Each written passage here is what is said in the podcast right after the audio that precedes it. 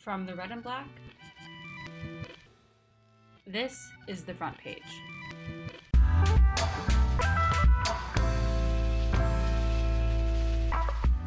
It's Monday, July 13th. On today's episode, we're hearing from the black women who are leading the protest movement in Athens. Nationwide protests have continued for more than a month, calling for racial justice, police abolition, and support for the Black Lives Matter movement. On a local level, black women continue to step up as leaders of the activism movement in Athens.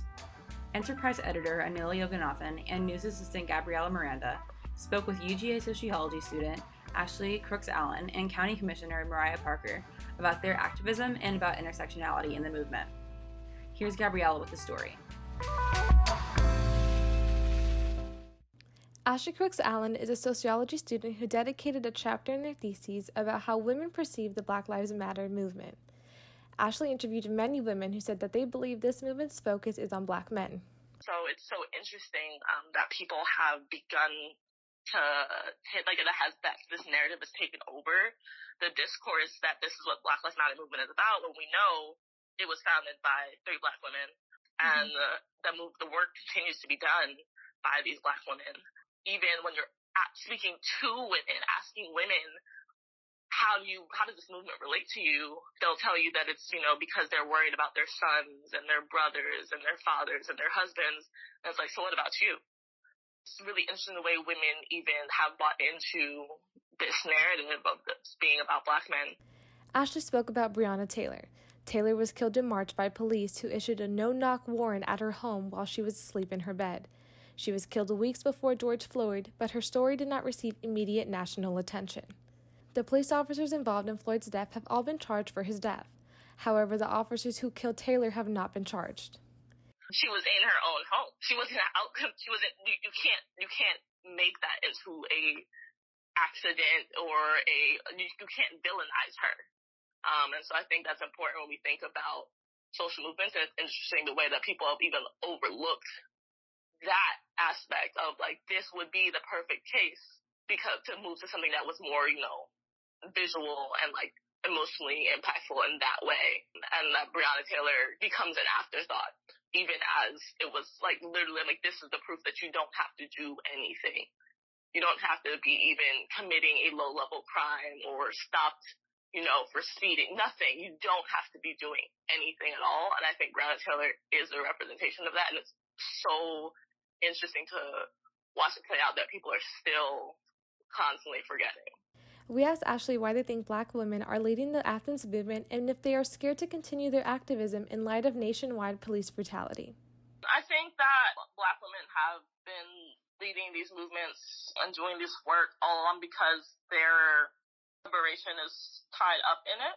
Black women are the only people that can be trusted to do the work for black women because other people are going to not show up and are going to forget black women. So black women have to show up to do the work, um, because if not, they're going to be left out. Mm-hmm. Um, and I think that's something that we know, um, to be true. Um, I think that that is also present in Athens, um, and people are willing to do the work. And there's also um, something that I think um, has been an echo of the civil rights movement with the women kind of being very visible um, on the front lines is like women also like kind of the extension of the police brutality issue is women don't feel that they are as endangered by the police because the police they think the police see them as, as less threatening than they see black men, um, which um, is fair. But I think they also um, people also uh, shared that like they, the police see them as disposable, um, as non-necessary, and so they are still in danger but less threatening. Um, and so in theory, they're safer, um, from, uh, at least being perceived as a threat. I guess I'm scared, but I guess I'm not scared as an activist. I am, I think, more of a scholar activist, and that's a lot of where I can do my contributions is to figure out how to create, my goal is to figure out how to create scholarship that can inform organizers and how to craft a more inclusive movement that includes black people from across the diaspora more effectively. That's my goal. Whether it be the color of their skin, their sexuality, or gender they identify with, black women hold multiple identities, which leads to multiple layers of discrimination. They may face discrimination for being black, a woman, queer, or for all of those identities combined. And even within our communities, there is, you know, the violence um, against women within Black communities um, that does need to be addressed, um, most definitely. But I think there are ways in which we're constantly being told that we have, you know, bigger things to worry about, um, and you know that the like our like one of our identities has to be in the forefront um versus recognizing that we exist in these intersectional spaces that we can't put aside women being like women's issues to be black today mm-hmm. um and i think that that is really important because when we think about you know issues of like sexual assault within our communities um that i mean it happened like with within any race, of course. Um, mm-hmm. But like when we are looking at them, we're still, you know, making less money in these fields. Um, we're still getting less credit, less recognition, less authority. Mm-hmm. Um, and we're seeing that we're like, you know, we're getting paid less. Like we're still like the gender gap is still real. Um, and the race gap is still real. So we're still, we're making less on both, like we're being constantly subjugated to different ways of oppression that people are not understanding more broadly. And so I think that it's settling. Um, it always feels like you need, you want to bring your whole self with you, but it always feels like people are constantly trying to erase parts of you in the work that you do. But yeah, it's like, it's, I, like, black women are like some of the most oppressed groups our society, especially like queer, black, disabled women. Like we, like, there's like, there's so many yeah. intersections of identities and being experiencing so many different things from all different sides that people don't like stop to acknowledge to make space for. But I did appreciate the first march that they had um, over by City Hall where they like um, were centering just like only having like black people, especially black women, black femmes speak. I think centering those voices I think are important when we look at black feminism and Mm-hmm. the research and the joining of theory and practice, practice mm-hmm. that's where the centering of black women is important because black women can see things differently in a way that is looking towards freedom from oppression for everybody. Mm-hmm. Um, mm-hmm. and I think when we listen, like listen to black women is like, that's when we actually can like move forward. Like we've been ignoring black women, mm-hmm. um, and like taking from their labor, but like not actually listening to them um, and censoring them. And I think if we did so, I think our movements would be much more successful. I also spoke with Mariah Parker about her experiences as a black activist and an Athens Clarke County commissioner. Parker spoke about how, during commission meetings, she's been overlooked by her white male counterparts because of her race. The mayor pro tem, Russell Edwards, at our one of our very recent meetings, um, skipped over what I said, but accepted it when it was phrased slightly differently by a white man that was sitting on the commission.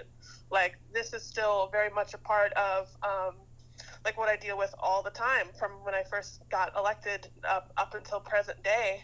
Um, you know, stereotypes of being like an angry black woman, as well as just like having my opinions sort of um, marginalized or silenced within like the realm of City Hall is just a part of the work that I uh, I don't accept, but I've mm-hmm. come to learn to navigate and fight back against. And what would you say is one of the biggest struggles or possibly the biggest influence you have on commission that is predominantly white and male dominated board?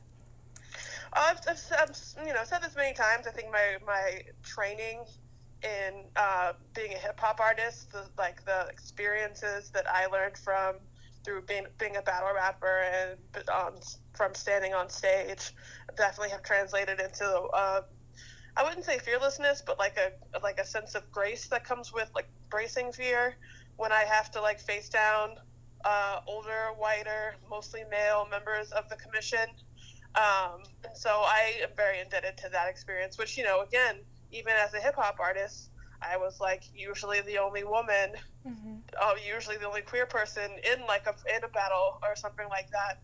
And so having experienced like those sorts of intersecting pressures, um, learning from that has allowed me to a- adapt to address like new forms of something similar within City Hall. Parker went on to speak about the power of black women both culturally and politically. Well, we come from a very rich oral history in terms of songs and even down to like schoolyard games, a sense of rhythm and eloquence and um, stridence that like is unique to black women. I think runs in my veins as well as those of all the great people doing work here in Athens, whether it's you know, you know, with a megaphone in their hand at the arch, or folks like Nisi Allen that run the Innovative Healthcare Institute and are getting people access to all these jobs.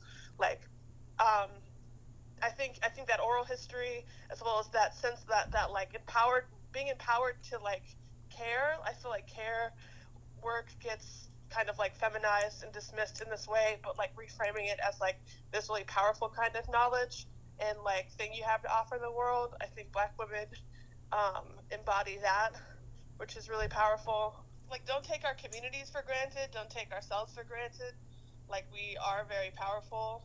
A lot of the ways that our public school education and all of our economic and like racial hierarchies in the country tell people like you're the way you're talk the way you talk isn't right you didn't get enough school you don't work an important job but um, learning to love the things that are really unique and amazing about our culture and about our gifts and strengths uh, it's a lifelong journey. So like not beating up on yourself for being on the first you know steps of that journey but like committing to that journey of learning to love what's great about us nonetheless and embracing that